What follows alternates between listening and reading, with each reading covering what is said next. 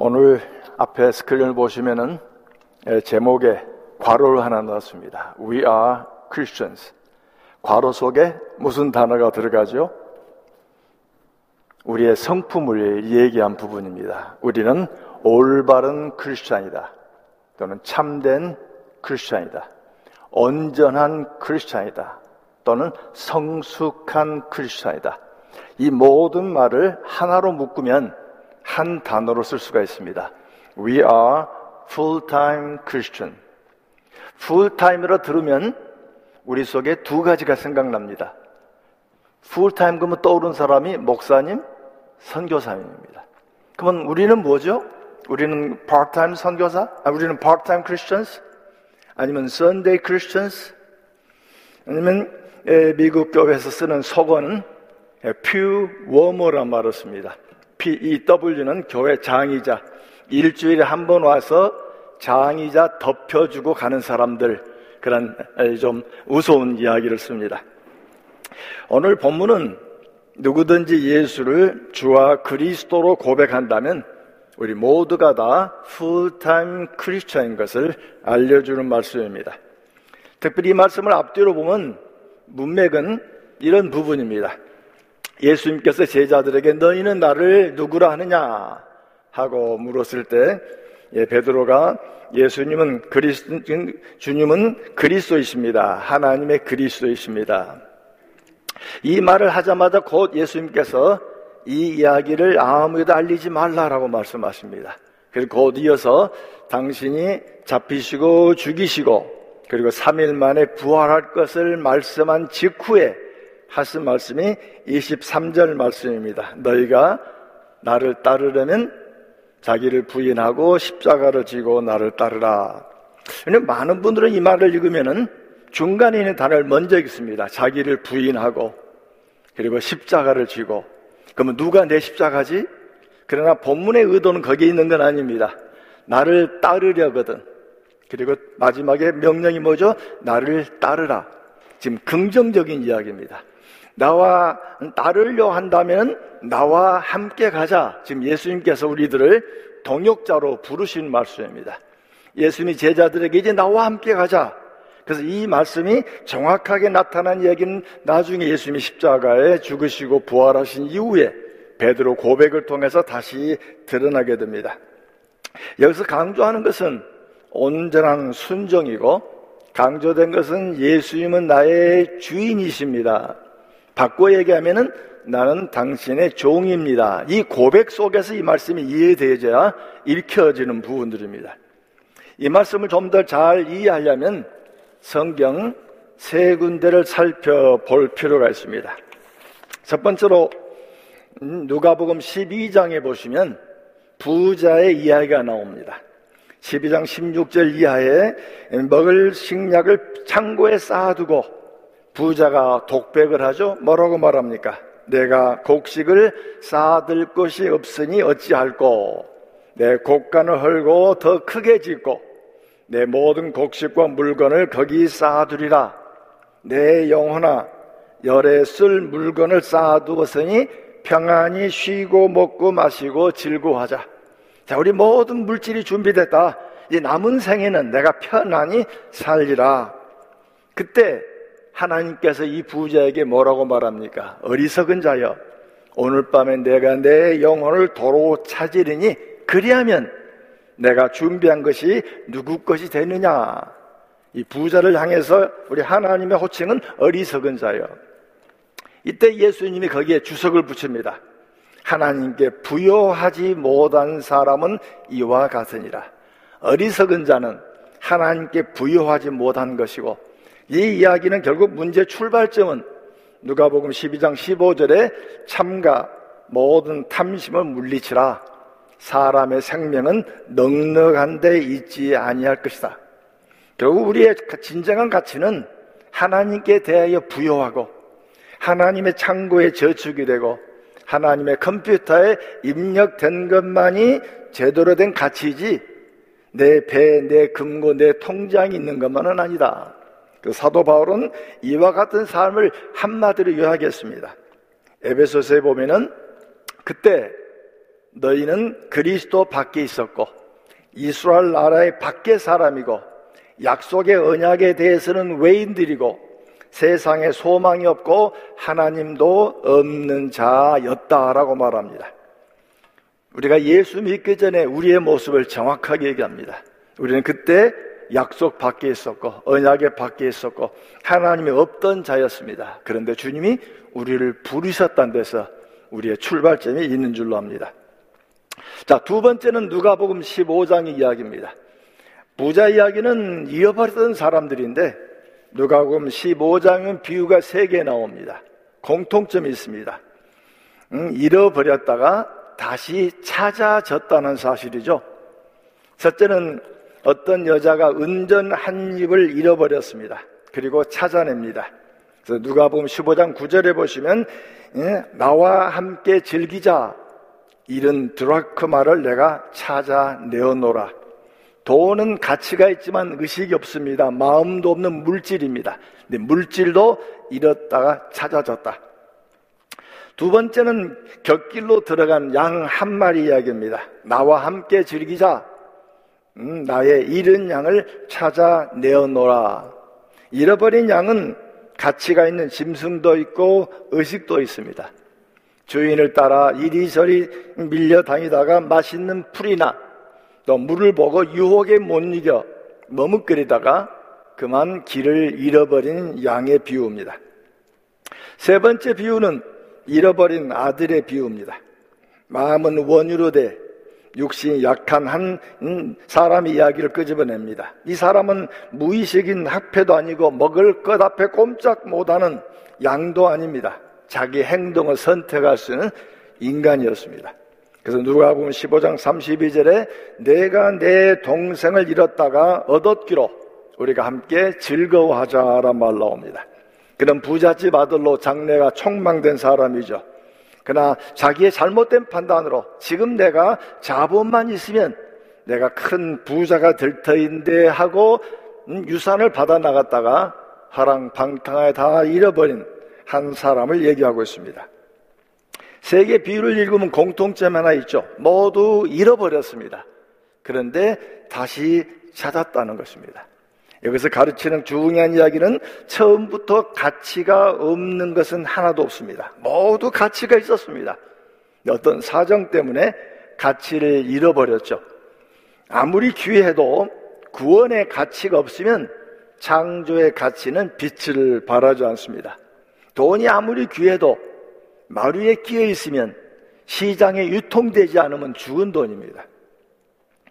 양은 골짜기에 떨어지면 일이 밥이 될 뿐입니다. 양이 제 우리에 들어와야 나중에 상품의 가치를 갖게 됩니다. 사람도 마찬가지입니다. 화랑방탕하여 마음도 병들고 몸도 병들어 돼지 우리에 거하는 탕자는 이미 인간의 쓰레기에 불과합니다.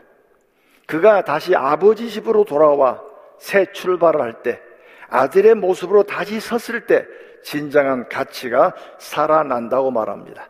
당자라고 하는 것은 있어야 할 자리에 있지 않는 사람을 얘기합니다.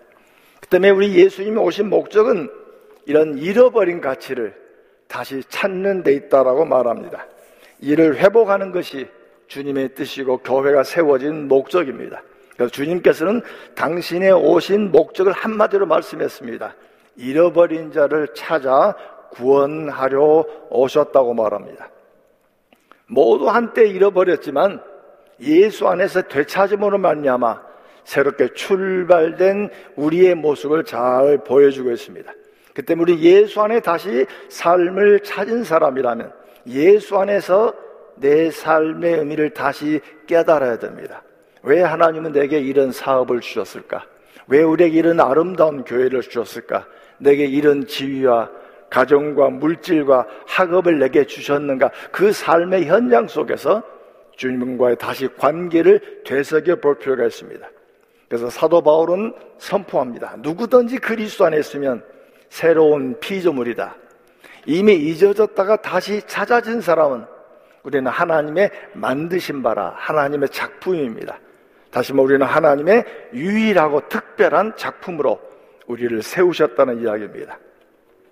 자, 그럼 세 번째로 이미 예수를 그리스도라고 고백한 사람들은 어떤 삶을 살아야 되는 것인가?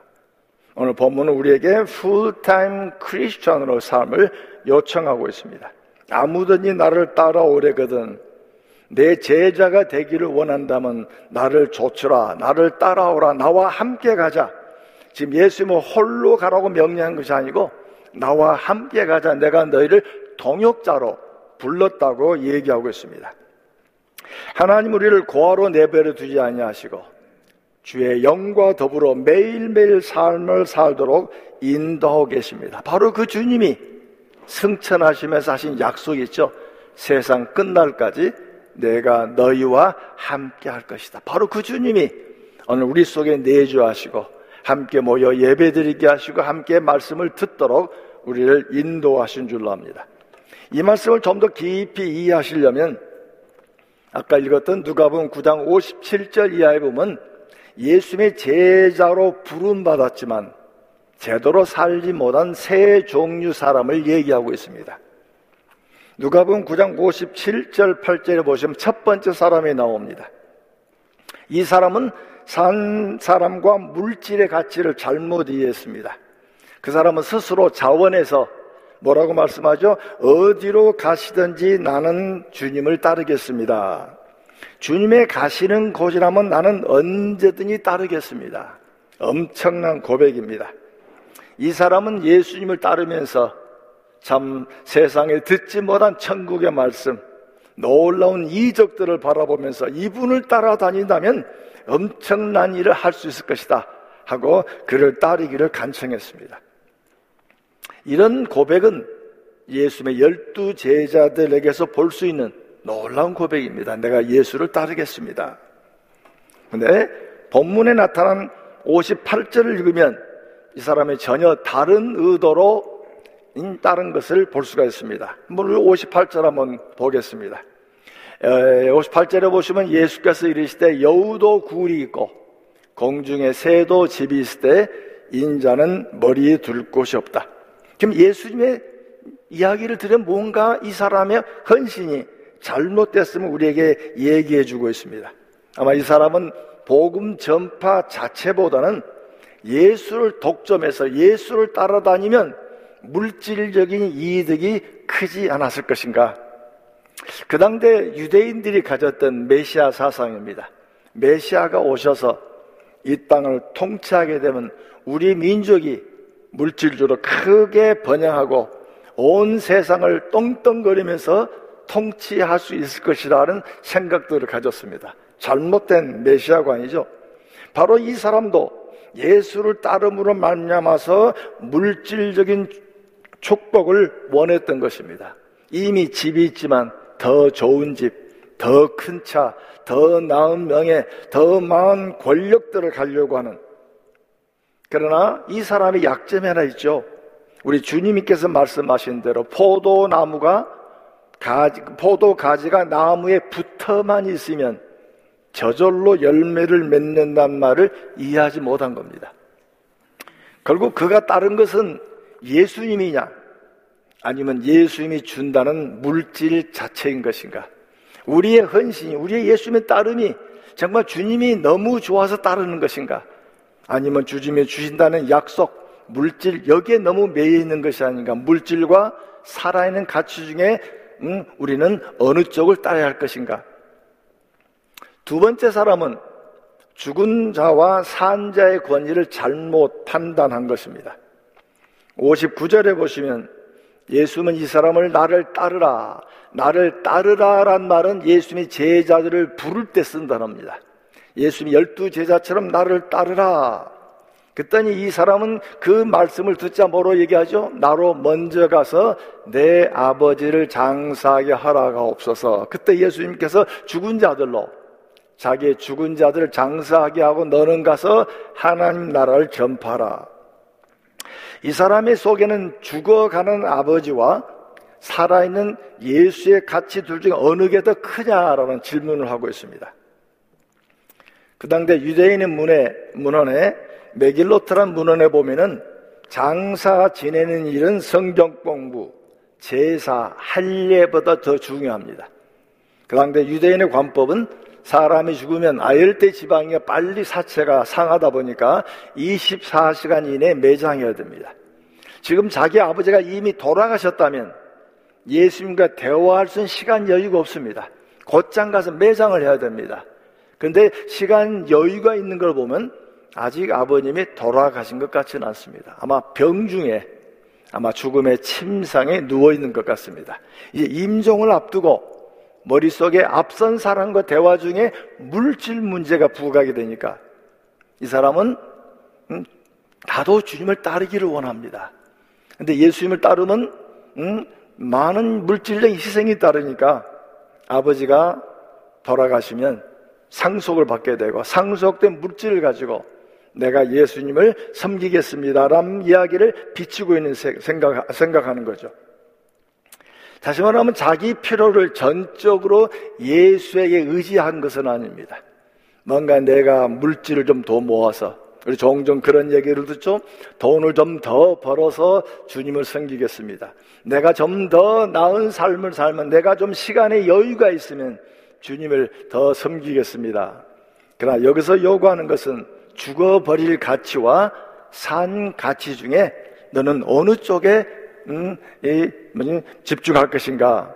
그래서 예, 우리 주님께서는 죽은 사람은 죽을 사람, 사람들에게 맡기고 너는 천국의 진리를 알았으니 이제 곧장 천국을 전하는 자가 되라 라고 얘기하고 있습니다. 세 번째 사람은 또 산자와 산자. 맨 처음에는 물질과 인간. 두 번째는 죽은 가치와 산 가치. 근데 세 번째는 둘 다 다 살아 있습니다. 살아있는 아버지와 살아있는 하나님 속에 누가 더 진정한 가치가 있는 것인가? 61절 이하에 보시면 이 사람도 예수님께 내가 주를 따르겠습니다. 그렇지만 먼저 집에 가서 내 가족에게 작별을 허락하게 하옵소서. 그때 예수께서 손에 쟁기를 잡고 뒤를 돌아보는 자는 하나님 나라에 합당하지 아니하니라. 지금 무슨 얘기입니까? 내가 주님을 따르겠습니다. 그렇지만 지금 연로하신 아버지가 계시고 내 가족들에게 작별 인사를 한 뒤에 내가 모든 것 다 정리한 다음에 내가 주님을 따르겠습니다.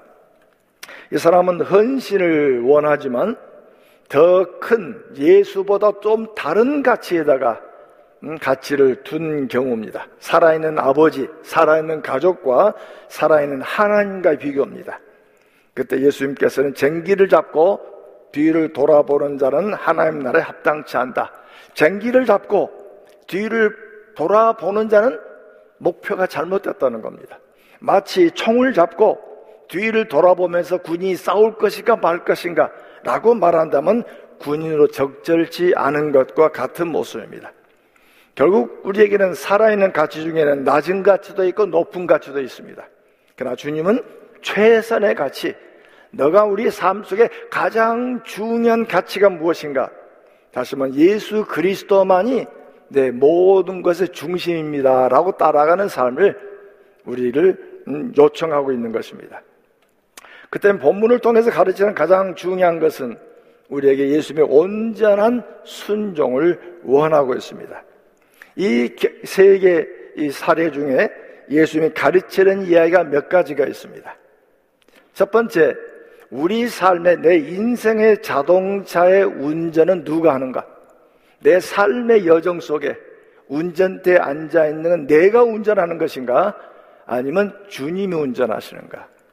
저도 가끔 기도하다 보면 그런 생각이 떠오르면 내가 내 인생의 자동차에 운전대 앉아서 뭔가 좀 자동차가 잘 안 나가니까 우리는 뭐라고 말합니까? 음, 유리창문을 열고 목을 쭉 빼고 뒤에서 나를 밀어주신 예수님께 미는 김에 좀 더좀 좀 밀어주세요. 결국 내가 모든 걸 결정하고 예수님은 내 결정을 도와주는 자인 것처럼 기도하는 경우가 종종 있습니다. 저 자신도 내 자신의 문제를 기도하다 보면 주님께서 이렇게 허락한 일을 놓고 뭔가 해결하려다 보니까 주님 제게 더 나은 축복, 더 나은 모습을 인도해 주시길 원합니다. 그러나 주님이 원한 것은 아니야. 내 인생의 자동차의 운전대는 내가 잡았어. 주님이 내 인생의 운전대를 잡다 보니까 때에 따라 고속도로로 쌩쌩 달리기도 하십니다. 때에 따라 산길로, 밤중에 산길로 구불구불한 곳에 데려가기도 합니다. 그러나 어떨 때는 원치 않은 상황처럼 터널처럼 캄캄한 곳을 지나가기도 합니다. 어두운 길을 걸을 때, 어두운 터널을 떠날 때 우리에게 주어진 소망은 한 가지입니다. 이제까지 인도하신 그 주님이 나와 함께 하십니다. 그 주님이 나를 인도하십니다. 터널을 빠지고 나와서야 뒤돌아보니까 정말 주님이 하셨네요. 주님이 인도하셨습니다. 여기서 요구하는 것은 주님이 요청은 단한 가지입니다. 내가 내 인생의 운전대를 잡고 있다. 나와 함께 가자. 너는 내 동역자다. 두 번째 가르치는 건 뭡니까? 예수를 믿으면 곧장 그의 나라와 그의 의를 구하는 삶을 요청하십니다. 테일러란 유명한 선교사, 중국의 내지 선교, 음, 중국에 저 깊이 들어가 선교를 열었던 테일러 선교사님이 시골에 들어가서 말씀을 강론하고 십자가를 얘기하고 말씀을 강론하고 주의 종으로 함께 부름 받았음을 얘기를 했습니다. 그때 중년 자매가 음, 그러면 언제부터 내가 주님의 사람으로 살아야 됩니까? 성경을 몇 번 읽어야 됩니까? 내가 어떻게 해야 됩니까? 그때 테일러 목사님이 내 촛불, 음, 교회에 있는 촛불을 바라오면서 자매님, 촛불은 성냥불을 킨 지 몇 분 뒤에 불이 붙습니까? 음, 아주 자매님은 그 말이 안 되죠. 성냥불은 붙이면 곧장 불이 붙죠. 예수 그리스도를 믿는 고백의 주는 바로 지금부터 당신은 하나님의 사람입니다. 하나님의 일을 하실 겁니다. 가정을 통해서 직장을 통해서 하나님의 여러분을 쓰실 겁니다. 바로 그 순간에 이미 우리는 후, 풀타임으로 불렀다는 겁니다. 그럼에도 불구하고 우리는 우리 마음속의 인간적 여건 때문에 종종 적당히 꼭 예수를 믿어도 꼭 그렇게 믿어야 돼. 적당히, 적당히 믿으면 돼. 다른 사람 관계 속에 불편하지 않으면 돼. 우리 마음속 계속해서 우리에게 인간적 욕심을 가지고 있는 부분이 많습니다. 그러나 주님은 가르친 건 단 하나입니다. 내 삶 속에 최선의 삶을 선택해라. 바로 나와 함께 동행하자.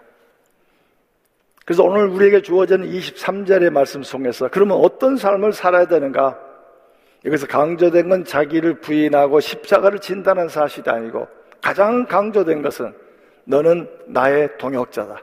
나와 함께 가자. 이 사실을 정확하게 베드로가 깨든 것은 오순절 사건입니다.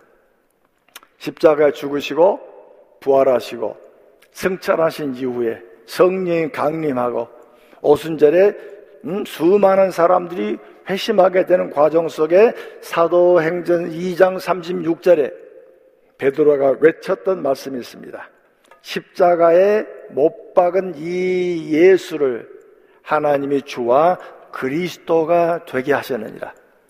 지금 앞서 베드로는 음, 내가 누구냐라고 물었을 때 베드로는 하나님의 그리스도이십니다. 그리스도란 말은 메시아란 말이죠. 그에게 약속된 메시아입니다. 바로 그 얘기를 반복하면서 이 예수가 주와 그리스도가 되셨느니라. 주란 말은 주인이란 말입니다. 지금 오순절 후에 굉장히 강조된 이야기는 예수님은 우리의 주인이란 말이고 그 주인이란 말 속에 숨겨진 말은 우리는 당신의 종입니다. 나는 주의 종입니다. 구약시대 종이라는 것은 자기 것을 아무것도 갖지 못했습니다.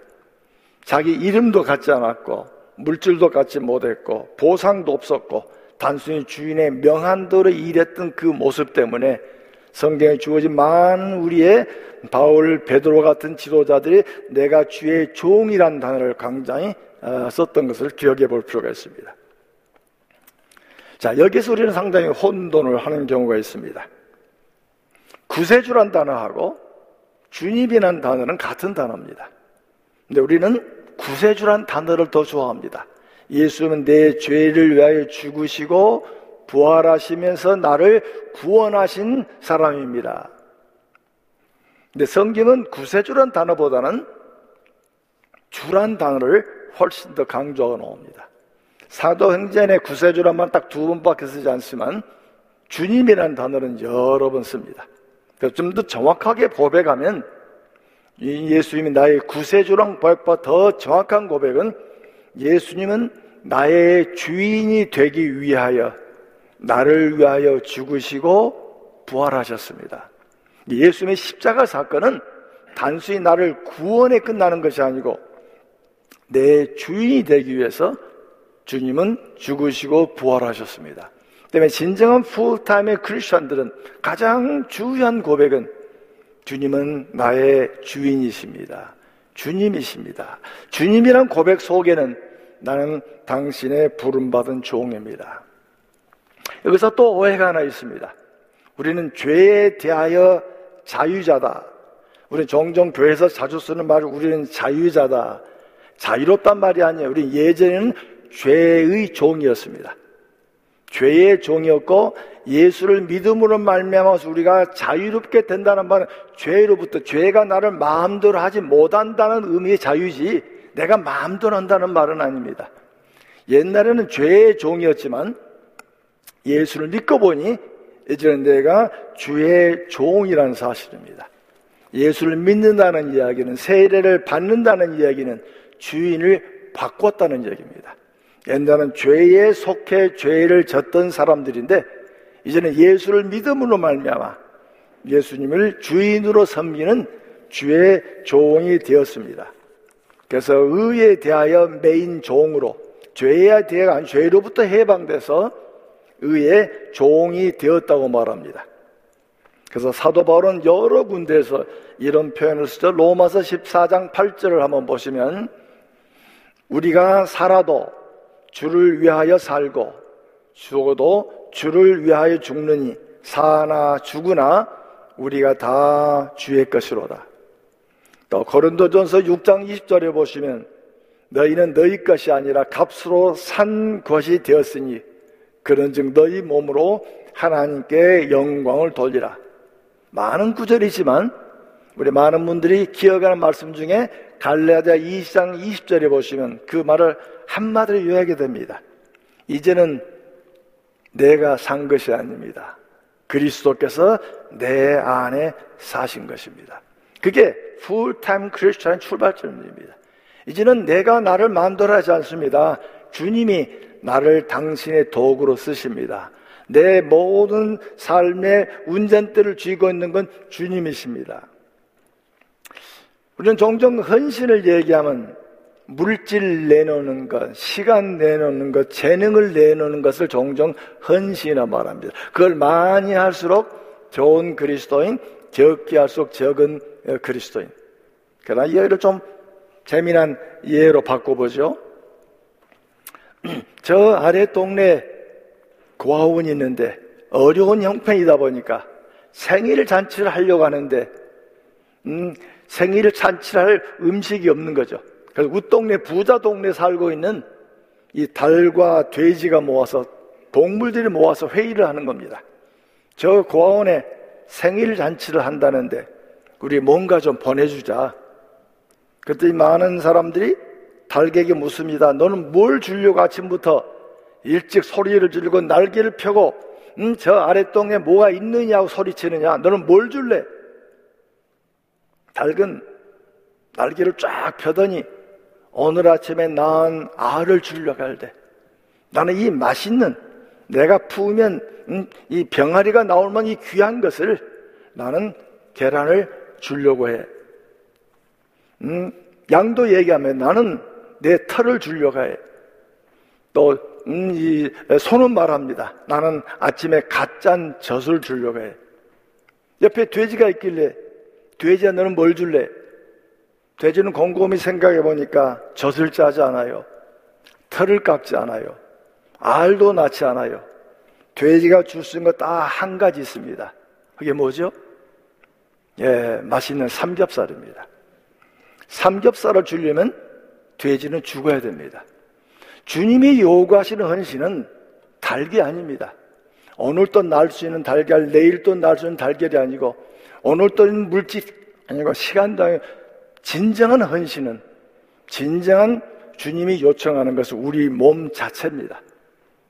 로마서 12장에 보면 음, 너희 몸을 하나님이 기뻐하시는 거룩한 산 제사로 드리라. 그다음에 풀타임 크리스천이라는 것은 모든 삶을 주님의 눈으로 바라보는 겁니다. 주님이 나의 주인이라는 사실을 알고 주님의 눈으로 우리가 있는 삶의 현장 현장 곳곳에서 주님이 나를 어떻게 부르셨는가? 아내와의 관계 속에서 자식과의 어려운 부분 속에서 이웃과의 관계 속에서 주님이 왜 나를 이렇게 인도하셨을까? 다른 이 삶 속에 주님께 나와 함께 하신다 하셨는데 주님 내가 어떻게 하는 게 주께서 원하는 삶입니까? 바로 그 순간순간 속에 주님의 부름받는 자답게 사는 것이 크리스천답게 사는 것이 풀타임의 크리스천들입니다.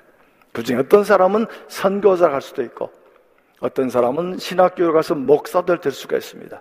그러나 주님 우리 모두를 다 선교사로 부른 건 아닙니다. 우리 모두를 사역자로 부르셨습니다. 교회 내에서 사역하는 사람, 교회 밖에서 사역하는 사람. 그 때문에 우리가 삶의 여정 곳곳 곳곳에 어려움을 겪을 적마다 우리는 주님을 먼저 바라보고 주님께서 내게 왜 이런 환경을 허락하셨을까? 그 환경 속에서 주님의 부름을 받아 나아가는 저와 여러분이 되기를 바랍니다. 우리 함께 바울의 간증의 부분을 보면서 말씀을 마치려고 합니다. 빌립보서 3장 7절부터 9절 속에 바울이 한 간증이 우리의 간증이 되기를 원합니다. 빌립보서 3장 7절부터 9절입니다. 혹시 성경 9절 띄울 수 있나요? 예, 한번 성경 찾아서 제가 읽겠습니다. 그러나 무엇이든지 내게 유익하던 것을 내가 그리스도를 위하여 다 해로 여길 뿐더러 또한 모든 것을 해로 여기면 내주 그리스도 예수를 아는 지식이 가장 고상하기 때문이라 내가 그를 위하여 모든 걸 잃어버리고 배설물로 여김은 그리스도를 얻고 그 안에서 발견되려 함이니라 주님의 부르시는 온전한 삶이 여러분에게 주어지기를 바랍니다. 기도하겠습니다. 주 하나님, 주님 우리 한 사람 한 사람을 예수를 그 주라 고백하게 하시고 이제 주님께서 우리와 함께 동행하며 동역자로 부르신 사실을 감사드립니다.